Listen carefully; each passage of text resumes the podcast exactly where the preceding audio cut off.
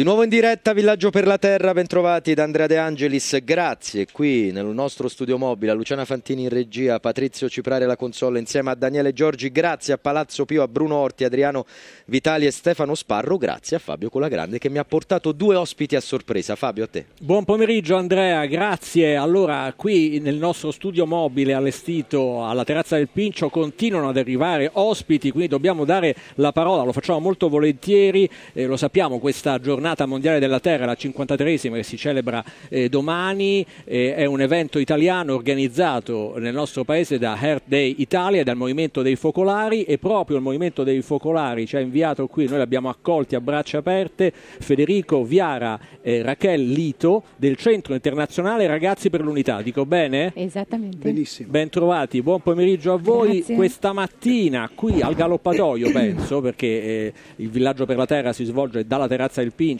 verso la parte interna del Villa Borghese fino al Galoppatoio, c'è stato un evento per i dieci anni della rivista Teens. Eh, Federico, che cos'è questa rivista e cosa avete fatto stamattina? Proprio così. Allora, questa rivista è una rivista del gruppo editoriale Città Nuova e propone ai ragazzi di essere protagonisti, redattori di un giornalino che è fatto dai ragazzi per i ragazzi.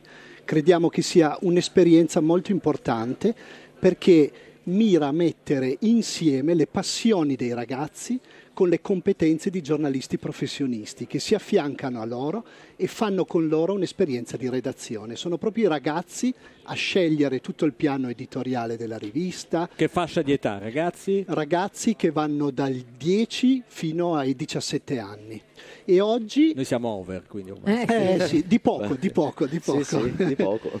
E sono, in questi dieci anni abbiamo visto alcuni di questi ragazzi cresciuti scegliere di studiare giornalismo perché la passione è diventata una grande passione e crediamo che quando metti insieme passione e impegno civile eh, c'è un plus che si può offrire alla società. Questa è l'esperienza di Teens. Oggi festeggiavamo i dieci anni, c'era con noi una classe seconda media di Vigarano Mainarda in provincia di Ferrara e loro usano Teams a scuola e fanno parte della redazione e raccontavano le loro esperienze, i ragazzi. Era proprio molto bello vederli. E poi abbiamo avuto la presenza di alcuni ospiti d'eccezione, i professori Luigino Bruni, eh, Luca Fiorani, Pasquale Policastro, c'era Lorna Gold del movimento Laudato Si e Ridima Pandey, che è un'attivista indiana, protagonista del film The Letter. Oggi, ovviamente, essendo qua Giornata della Terra, un grande rilievo ha avuto l'impegno ecologico e quindi si è parlato tanto di questo e proprio di ecologia vi vogliamo parlare con l'altra iniziativa. Eh sì, perché siamo al 21 aprile, Natale di Roma, significa che mancano pochi giorni al 7 maggio, che è un'altra data importante, forse non quanto il Natale di Roma, ma lo è perché parte la Runs for Unity, questa eh, maratona che è legata anche ai temi dell'ambiente. Eh, non è vero? Quest'anno, Raquel? esatto. Allora, la staffetta mondiale che, noi, che, che, è nata nel 2005 diciamo, nasce esattamente per, ehm, perché lo sport è fondamentale per i ragazzi, prima di tutto, no? e vivere lo sport con i valori fondamentali anche che danno una formazione, no? con valori etici e, e culturali e umani molto importanti. Risultato, abbiamo pensato di fare questa maratona che è proprio una maratona mondiale, ossia si corre dalle tutte 11, le età, tutte, di tutte le età, sì. ma è nato dai ragazzi, Sì, diciamo, sì. per dire la verità. Però è nato ehm, dalle 11 alle 12 in un giorno dell'anno, si corre dalle 11 alle 12, alle 12 si fa il time out per la pace, un minuto di silenzio per la pace e poi si passa la staffetta al fuso orario successivo. Così partendo dagli uffici andiamo fino alle altre parti del mondo. 24 ore a correre. Per cosa? Per la pace, per l'unità. Ora però quest'anno abbiamo pensato, siccome già un po' di anni, ma quest'anno soprattutto legato alla parte ambientale. E cosa? Abbiamo pensato di sommare tutti i nostri chilometri e convertirli in alberi da piantare. Ognuno cerca uno Chi sponsor, più i corre gruppi- più alberi No, pianta. mettiamolo su Strava, cioè, abbiamo alcuni sistemi, alcuni strumenti che contiamo questi, strum- questi chilometri e ci andremo veramente a, a piantare questi alberi in qualche parte del mondo o nel loro territorio, ognuno sceglie il suo, o an- anche a- in un territorio che scegliamo e lo facciamo insieme con altre aziende che lo fanno.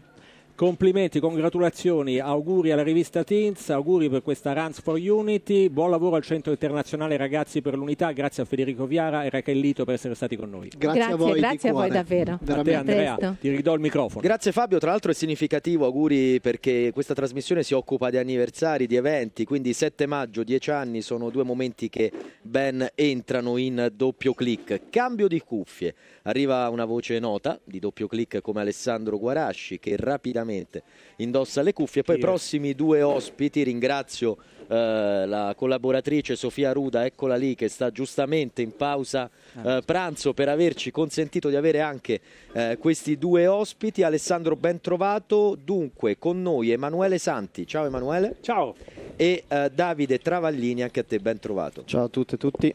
Emanuele, fondatore di, ci dirai cosa, mi piace che a dirlo sia tu perché quando eh, si fonda qualcosa è bene dire il, il nome della propria creatura e non farlo eh, dire ad altri, però vi occupate insomma di economia circolare, di sostegno ai rifugiati, ne avremo di che parlare, magari ci ritroveremo anche. Cos'è che hai creato? Riding the Rainbow, eh, in bicicletta sull'arcobaleno, un progetto che nasce nel mio garage un anno fa con, la- con la guerra in Ucraina e con due biciclette, biciclette dei miei figli di 16 e 14 anni che non usavano più e ho deciso di donarle fino a lì, niente di particolare, se no gli occhi, il sorriso che, che ho visto nel mio garage mi ha colpito e mi ha stregato e ho deciso di prima offrire il mio garage come luogo di, di- di scambio, di raccolta e distribuzione di biciclette. Dopo 300 biciclette distribuite, 5 garage che si sono aperti, ho deciso di creare un'app che permette a chiunque nel pianeta di poter donare ed avere quel tipo di esperienza, quel contatto diretto che può sol- non solo dare una nuova vita a un oggetto che è stato importante come una bicicletta e che poi abbiamo es- esteso anche a altri articoli sportivi, strumenti musicali, ma soprattutto essere motore di integrazione. Attraverso questo app abbiamo inserito un sacco di ragazzi nei club sportivi, gente ha trovato lavoro, proprio perché l'empatia che si crea con l'incontro diretto porta la gente a delle trasformazioni, la trasformazione che ho visto negli occhi dei miei ragazzi che adesso pensano a sostenibilità, ogni volta che comprano qualcosa vanno in giro col cellulare per cercare di vedere cosa possono mettere sull'app in sostituzione oggetti vecchi, ma soprattutto crei connessione, crei amicizie e fai uscire la gente anche dalla propria bolla ma anche i rifugiati che spesso passano la propria vita da un centro di raccolta a un centro di, di rifugiati, di rifugiati che, che possono incontrare persone regolari come le persone che ci stanno ascoltando oggi. Ma quanto questi concetti secondo te sono realmente percepiti? Perché insomma ne parliamo tanto, però poi alla fine si fa davvero qualcosa? Beh, in realtà bisogna, bisogna portare la gente a scoprirli questi concetti. Nel momento in cui li scoprono diventano, diventa quasi una droga positiva, nel senso positivo. Una dipendenza una positiva. dipendenza. La grossa difficoltà di questa app è che la gente ha un sacco di paure perché è un po' come se vuoi Airbnb quando la gente non, non- si affittava casa. Nel momento, adesso ormai è diventata una cosa diffusa. Quindi la sostenibilità la si deve testare, la si deve provare, si deve assaporare e questa app permette proprio attraverso l'incontro diretto di assaporare l'altro a- e, a- e assaporare la necessità e, e apprendere. Un altro piccolo dettaglio che è importante, questa app l'abbiamo sviluppata in Ucraina da di sviluppatori che lavorano sotto i bombardamenti e che, che dà un sapore particolare ma permette anche ad avere quella- quell'anima che c'è in questo progetto, perché è un progetto che viene dal cuore e che, e che vive di, di passione e di emozioni. Allora, diamo il nome nuovamente per chi sta scaricando l'app e l'ha dimenticato. Riding the Rainbow. Di nuovo in eh, diretta Alessandro Da, Guarasci. da dove? Beh, dal Pincio. Bravo, da Villa Borghese, vedo che conosci Roma. Allora, abbiamo con noi Ilaria De Stifo, rappresentante Italia di EDFE, organizzazione che si occupa appunto di difesa dell'ambiente. Allora, quanto eh, diciamo i fossili e soprattutto il metano in questo momento incidono sulla nostra produzione industriale, soprattutto quanto incidono sul diciamo, l'inquinamento dell'Italia? Allora, quindi intanto parliamo più che di metano in quanto gas eh, combustibile, parliamo di metano, di emissioni di metano. Ehm, il- la nostra tematica, tanto per cominciare, è che normalmente si punta il dito contro la CO2, il che è verissimo. Per esempio in Italia è uscito pochi giorni fa il rapporto di ISPRA, il po- rapporto annuale, la CO2 eh, è, costituisce e rappresenta oltre l'80% di tutte le emissioni di gas serra. Il metano eh, e le emissioni di metano, però quando si parla appunto di metano un, bisogna pensare che la variabile da considerare è il fattore tempo, perché le emissioni di metano in quanto tali sono ehm, un potente driver di scaldamento globale nel breve tempo e hanno bisogno di eh, risposte immediate. Tornando ai dati, eh, il metano in Italia, ehm, secondo i rapporti, le emissioni di metano, quindi metano globale, che non Certo. è solo il settore energetico, Certo, non certo, è solo, certo, chiaro, eh, chiaro. sono circa, sono- si sono ridotte di circa il 14% se non erro dal- dagli anni, dal- nella serie dal 1990 fino a- al 2021 che è l'ultimo rapporto. Eh, da un punto di vista delle invece emissioni di metano del della filiera del gas, le fuggi- cosiddette fuggitive, ehm, eh, la riduzione è stata del 60, meno 66% rispetto ai livelli del 90, quindi questo è un dato abbastanza positivo.